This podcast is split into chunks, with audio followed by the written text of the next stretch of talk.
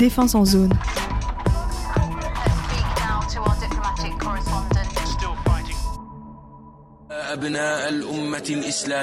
L'État islamique au Grand Sahara veut marquer les esprits avec cette vidéo de propagande publiée lundi soir.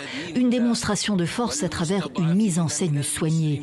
On y voit plusieurs centaines de combattants rassemblés fin novembre, vraisemblablement, aux confins du Mali, du Burkina et du Niger. Jamais ils n'ont été aussi nombreux depuis la création de la branche sahélienne du groupe djihadiste. Ils sont lourdement armés, des kalachnikovs mais aussi des armes antiaériennes, des mitrailleuses montées sur des 4x4.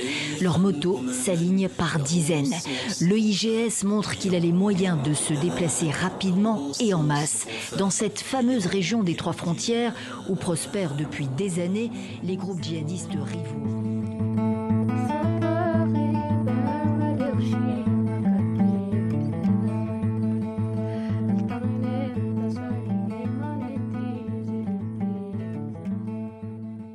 Le Sahel central ou la région des trois frontières est une zone à forte insécurité.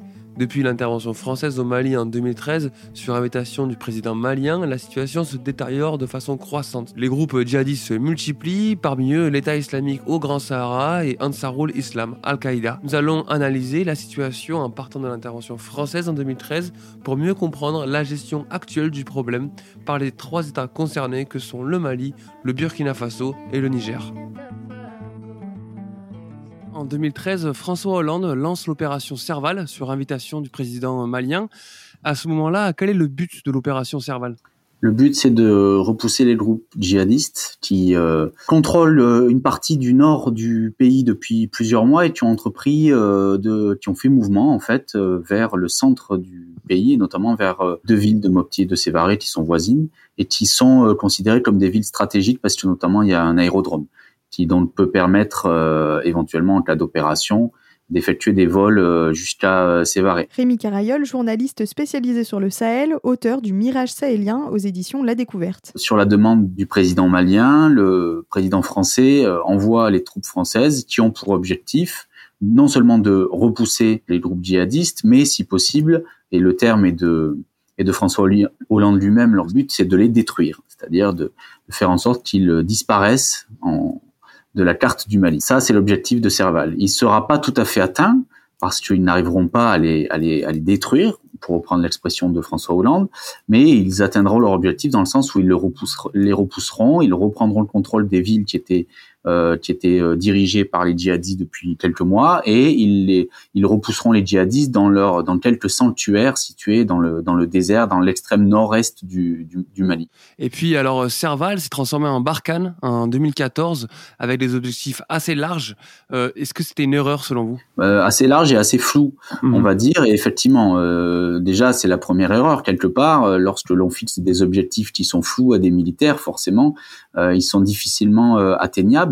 Euh, mais de toute manière, c'était une erreur euh, écrite d'avance. Euh, avant même que François Hollande ne lance l'opération Serval, des diplomates lui expliquent qu'il y a quand même un risque à envoyer des soldats français dans ce pays, qui est une ancienne colonie française, un pays qui est relativement jaloux de sa souveraineté, qui a une histoire, on va dire, parfois conflictuelle, en tout cas difficile avec avec la France, et donc tout le monde sait que ce, ce, cette présence militaire ne sera pas acceptée très longtemps.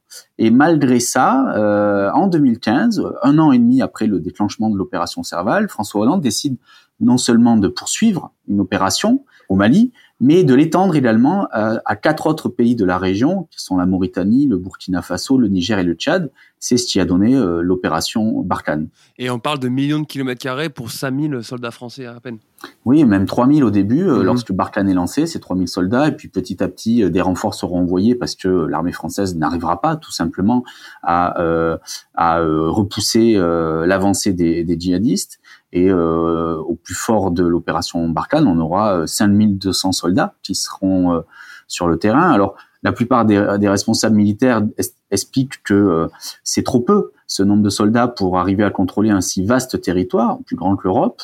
Mais à mon sens, euh, même si on avait eu beaucoup plus de soldats, même s'il y avait eu 10 000, 15 000, 20 000 soldats français, le problème aurait été le même, c'est-à-dire que l'armée française se retrouvait face à des groupes insurgés qui recrutent auprès des populations, qui ont des soutiens auprès des populations, et dans ce contexte-là, c'est très difficile pour une armée étrangère de venir à bout d'une telle force. Et au départ, un peu sur peut-être une, comme vous en avez parlé, une, un logiciel hérité de la période coloniale, l'armée française s'est nouée d'alliances avec des groupes armés euh, locaux.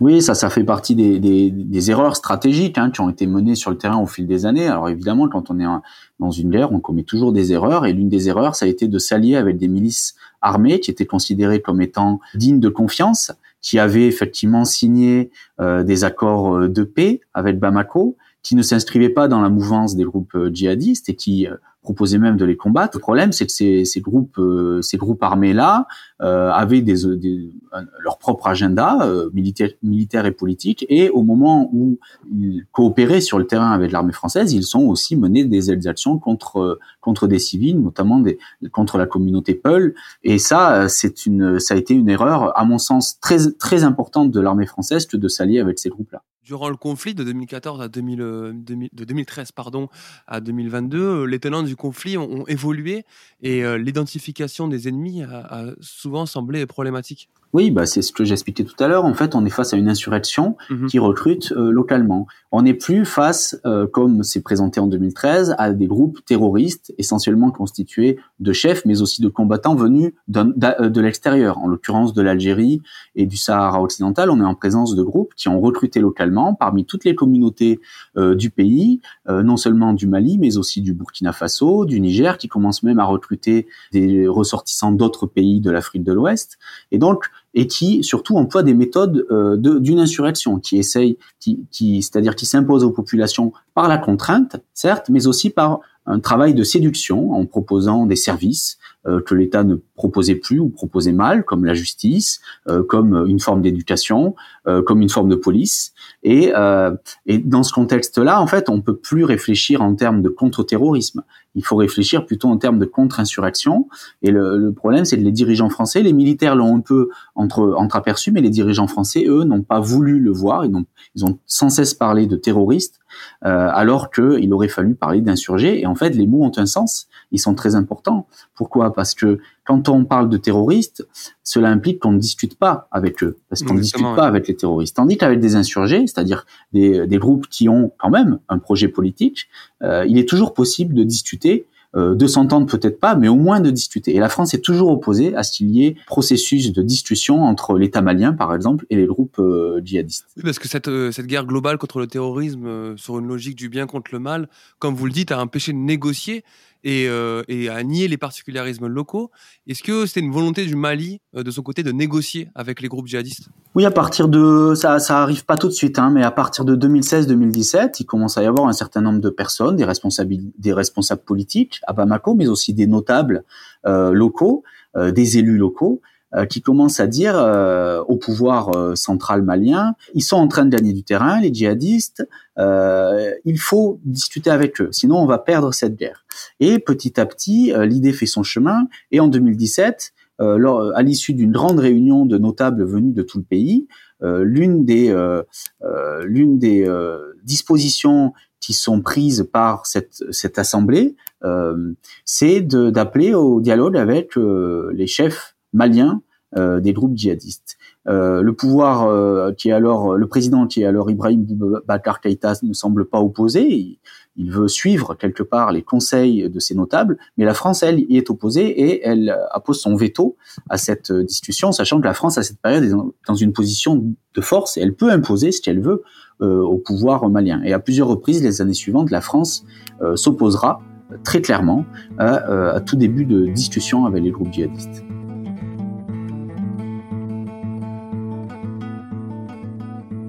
Euh, le fait que euh, la France euh, s'est opposée à l'ouverture de dialogue ou de pourparlers avec les groupes armés djihadistes. Niagale Bagayoko, docteur en sciences politiques et président du African Security Sector Network. Cela fait partie des nombreuses divergences d'analyse stratégique auxquelles je faisais référence précédemment. Je pense que le qualificatif de terroriste et les moyens qui ont été employés pour répondre à ce phénomène étaient en réalité en décalage avec ce qui caractérise fondamentalement euh, ces groupes qui sont euh, en réalité de nature euh, insurrectionnelle. On a affaire à des insurrections djihadistes qui proposent une vision alternative de l'État, de l'organisation de la justice, de l'organisation du système juridique au niveau national, de l'organisation du système éducatif qui trouve un certain écho auprès des populations euh, euh, sahéliennes. Et euh, en pensant que l'on avait affaire à un phénomène qui, d'ailleurs, renvoie à un mode opératoire et non pas à une qualité, à l'essence d'un ennemi, il, il, y a eu des errements qui ont consisté à faire un amalgame, par exemple, entre les attentats survenus sur le sol français et la situation euh, au euh, Sahel. Euh, en revanche, il y a eu des mouvements armés qui s'en sont pris à la fois aux forces armées nationales et internationales et également parfois essentiellement dans le cas de l'État islamique à des populations civiles pour faire triompher leurs projets politiques euh, au niveau du Sahel. Actuellement, euh, quelle est la situation dans, la zone des trois frontières? Alors malheureusement, euh, la situation dans la zone des trois frontières reste particulièrement préoccupante. La situation dans la région de Ménaka, du côté du Mali, est particulièrement inquiétante, avec une installation euh, de plus en plus euh, profonde euh, de l'État islamique qui semble avoir pris durablement le dessus sur son ennemi, qui est Al-Qaïda. Hmm. à travers le JNIM, qui est le groupe pour le soutien à l'islam et, et, et aux musulmans. on voit aussi que du côté du Niger, euh, la situation euh, reste tendue avec euh, des incidents qui sont survenus récemment dans la région de Tilaberi. Plus largement, la situation s'aggrave, y compris au Burkina Faso. Alors que l'opération française Barkhane se développe, le G5 Sahel voit le jour. À son origine, quelle était l'ambition du G5 Sahel? C'est en 2014 euh, qu'a également été créée cette nouvelle organisation euh, multilatérale euh, qui est le G5 Sahel, dont le mandat est à la fois de favoriser le développement et d'instaurer la sécurité entre ces cinq membres à l'origine qui sont la Mauritanie, le Mali, le Burkina Faso, le Niger et le Tchad. Cependant, en 2022, le Mali euh, a choisi de se retirer du G5 Sahel euh, qui, par ailleurs, d'un point de vue euh, sécuritaire, n'avait absolument pas répondu aux attentes qu'il avait suscitées. Et justement, ce retrait du Mali n'a-t-il pas trop fragilisé l'organisation dans son projet politique et sécuritaire? Les difficultés n'ont absolument pas euh, commencé euh, avec le retrait malien. Euh, le G5 a notamment été incapable de mobiliser les financements nécessaires au, au, fonctionnement de sa force conjointe. Il n'a pas surtout été politiquement capable euh, de surmonter la crise de gouvernance euh, en son sein, qui est elle-même le résultat des événements politiques survenus dans ces différents pays membres, euh, notamment des coups d'État qui sont survenus au Burkina Faso et au Mali. Depuis le départ de la France, bah, du Mali et du Burkina, avec qui ces États se sont alliés pour assurer leur sécurité? Donc il y a le G5 Sahel, le Mali est sorti, mm. mais aussi il y a de nouveaux acteurs euh, comme les Russes dans la région. Oui, bah, le Mali, c'est allié à la Russie, ça c'est maintenant évident, ça ne fait plus aucun doute, euh, et au groupe Wagner, donc il y a un, groupe de sécurité privée qui est euh, intimement liés à, au pouvoir politique de, de, de Vladimir Poutine.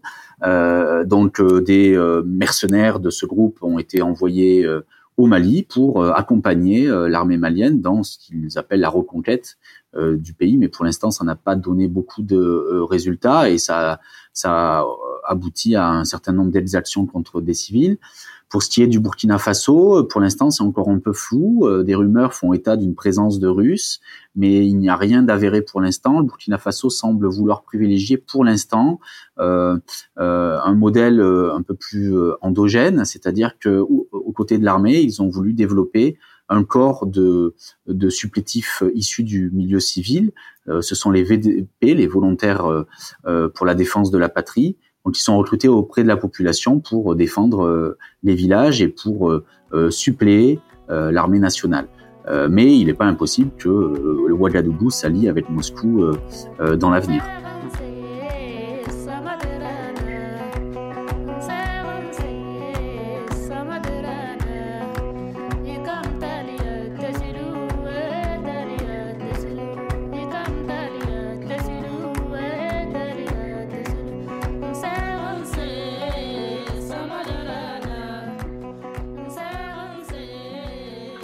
Il est difficile de le dire parce que vous savez comment procède évidemment la présence russe. Barry Ahmed Newton, journaliste et ancien président de la commission électorale du Burkina Faso pour les élections législatives et présidentielles de 2020. Elle procède de façon insidieuse, aussi bien au Mali que partout d'ailleurs, même en Centrafrique où elle s'est d'abord installée en premier lieu. Il y a eu d'abord dans un premier temps euh, un effort de nier la présence et de permettre donc que euh, les troupes russes, ou en tout cas la présence russe, s'installe. Et au moment où elle devient bien consolidée, et c'est en ce moment-là, évidemment, qu'elle est annoncée, parce que euh, là, elle a tous les éléments, elle ne peut plus être contrée. Et en ce moment-là, évidemment, elle apparaît au grand jour. Ça a été comme ça en Centrafrique, ça a été comme ça au Mali. Au Burkina, pour l'instant, on est à la phase 1, c'est-à-dire la phase de dénégation en disant que les Russes ne sont pas là. Or, pourtant, tout dans les manifestations, c'est la réclamation des présences russes. Et dans la coopération militaire aussi, c'est un, basculement vers la Russie qui est considéré aujourd'hui dans les discours officiels comme un partenaire stratégique en remplacement de l'ancien partenaire stratégique qu'est la France. Ahmed Barry, avec vous, on va faire un focus sur le Burkina Faso. Quelle est la situation sécuritaire au pays? Aujourd'hui, on peut dire que près de 60% du territoire burkinabé échappe au contrôle de l'autorité de l'État central et évidemment des administrations publiques. Parce que lorsque l'on regarde un peu la carte géographique, l'on se rend compte que, évidemment, euh, la présence des groupes armés terroristes a presque fait le tour du pays. Hmm. Et en dehors de la portion congrue représentée par le plateau central et donc le centre du pays, il n'y a pas aujourd'hui une province, une commune qui est à l'abri de la menace terroriste, des groupes terroristes. Il y a euh, aujourd'hui dans une bonne partie, mais en progression, l'État islamique au Sahel, dont le fief est dans la zone des trois frontières, et qui rayonne sur l'ensemble du nord ou une grande partie de l'ensemble du nord du Burkina Faso, une partie de l'Est, et qui progresse aussi aujourd'hui vers euh, la province originelle du Ansarul Islam, parce qu'il y a quelques communes qui sont passées euh, sous obédience État islamique depuis quelques mois. Mais à la fois, c'est une affaire de chaise musicale, hein, mmh. essentiellement deux groupes. Hein. Mmh. Il y a le Génim d'un côté et il y a l'État islamique au Sahara, au Sahel plutôt d'un côté.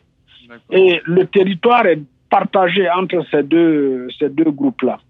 Mais euh, l'implantation la plus euh, répandue, c'est celle donc du Génim, qui est donc, comme vous le savez, sous le contrôle de Ag euh, Agali, mhm. le Malien, avec qui travaille aussi, ou en tout cas en coopération avec Amadoum Koufa le, le, le, mouvement terroriste, dans son expansion, exploite les conflits locaux. Et en la matière, nous avons 61 ethnies et principalement nous avons deux types évidemment d'activités essentielles en concurrence dans l'espace, qui est donc l'élevage et l'agriculture. Et il se trouve que les éleveurs constituent une communauté relativement connue et tout le reste des communautés nationales sont des agriculteurs, même si, évidemment, on, retrouve hein, parmi certains agriculteurs à la fois des éleveurs. Mais principalement, c'est ce conflit latent, récurrent, depuis des décennies dans notre contrée, qui a été l'un des facteurs exploités pour l'expansion des groupes terroristes. Ensuite, il y a d'autres injustices sociales. Hein. La question du foncier, ça c'est un. La question aussi de l'inégalité du développement. La question de l'inégalité de citoyenneté. C'est-à-dire que beaucoup de citoyens burkinabés ne se sentaient pas parfaitement burkinabés par le fait de, de, la non-présence de l'État ou par le fait même que l'administration publique dans ces zones-là se reproduisait encore les attitudes de type colonial sur sa propre population qui la spoliait avec la corruption et avec toutes les autres injustices. Donc, ce qui fait, par exemple, et d'ailleurs c'est pour cela que euh, Ansarul Islam, qui est donc euh, le groupe islamique ou islamiste plutôt, ou terroriste endogène né au Burkina Faso, a vu le jour dans la province du Soum, qui était, pour ainsi dire, une province qui vivait à côté de l'État, où il y avait encore des communautés qui étaient considérées comme des esclaves et d'autres comme des nobles, et il y avait peu d'États parce que la scolarisation, le taux de scolarisation était le plus faible du pays et le taux de présence administrative également. Donc, ce n'est pas étonnant que ça soit là où est parti donc le terrorisme au Burkina Faso. Cette province du Soum que vous venez d'évoquer est une région du nord du Burkina, dans la région des trois frontières. On imagine donc une forte présence Peul Majoritairement, ouais. D'abord, c'est un émirat Peul à l'origine, ce qu'on appelle le Gelgodi? Mhm. Ensuite, c'est une province, c'est une des quatre provinces de la région du Sahel. Euh, c'est vrai, majoritairement euh, habitée par la communauté Peul. En plus des conflits euh, intercommunautaires, on imagine que l'abandon de cette région par Ouagadougou a facilité l'implantation de mouvements djihadistes transnationaux dans le nord du pays. L'administration publique n'a pas changé son attitude vis-à-vis des populations. Quand on vous convoque à la gendarmerie, les, populations, elles fuient parce qu'elles savent que si elles y vont, évidemment, elles partent déjà coupables. Quand elles sont convoquées à la préfecture, idem. À la justice, n'en parlons pas. Donc, l'administration ne s'est pas installée au service des populations, mais elle s'est installée sur le dos des populations, un peu comme au temps de l'administration coloniale. Ça, ça n'a pas changé. Et ça fait, ça fait partie, comme je vous dis, des facteurs qui ont été exploités, évidemment, par les groupes terroristes dans un premier temps pour pouvoir installer. Mais le deuxième élément, c'est la réponse aussi, ce qui a constitué aujourd'hui le carburant de l'expansion du terrorisme ou du djihadisme qui prend de l'ampleur dans nos pays, c'est la réponse inappropriée. Puisque au lieu de répondre en s'attaquant aux causes qui ont permis, on a plutôt travaillé à exacerber les causes en prenant les populations comme cible. Là où il n'y a pas l'administration, où l'administration a quitté, on en vient à prendre ces populations-là comme des complices des terroristes. Et donc, avec aussi euh, les, délits de faciès, le ciblage ethnique, tous ces éléments-là, finalement, ont constitué le carburant qui a permis aujourd'hui que le terrorisme se repent à une vitesse extraordinaire malgré les moyens acquis par les États. Pour euh, préciser, à qui pensez-vous quand vous parlez de délit de faciès? Évidemment, aujourd'hui, dans, le Sahel, l'ethnie la plus stigmatisée, c'est la communauté Peul. C'est elle qui paye le plus, le plus lourd tribut, puisqu'elle est considérée un peu partout dans les différents pays comme étant euh, le chevaux de toit du terrorisme euh, dans son expansion dans l'espace euh, sahélienne et ouest africaine. Ahmed Barry, euh, selon vous, quelle serait la solution ou les solutions pour endiguer euh, la crise sécuritaire au Burkina et plus généralement dans la zone des trois frontières? À mon avis, on ne peut pas gagner cette guerre-là si on ne regagne pas la confiance des populations. Et il me semble aujourd'hui que c'est le premier point le plus important. Il faut regagner la confiance des populations il faut que l'État se repositionne, non pas évidemment en Deus ex machina, je vais dire exterminator, mhm. mais plutôt en Deus interne de la communauté et qui protège la communauté. Ça, c'est un premier élément et c'est le facteur le plus important. L'argent que l'on dépense pour acheter des armes, c'est bien, mais si on utilise la moitié pour essayer de regagner la confiance des populations, à mon avis, on va résoudre le conflit à près de 60%. Les 40% qui restent, il faut que ce soit des solutions concertées inter-États. Il est impossible de gagner la guerre contre le terrorisme en le faisant comme nous le faisons actuellement, avec des solutions au niveau pays, au niveau micro-pays, au niveau micro-territoire. Il faut qu'il y ait donc une stratégie plus large qui implique les trois pays de la ligne de front, Niger, Burkina, Mali, mais aussi les pays, l'ensemble des pays côtiers qui constituent aujourd'hui d'abord l'UOMOA et la CDA. Ces deux éléments sont les éléments clés de la réussite, évidemment, de la lutte contre le terrorisme avec nos partenaires internationaux, bien sûr.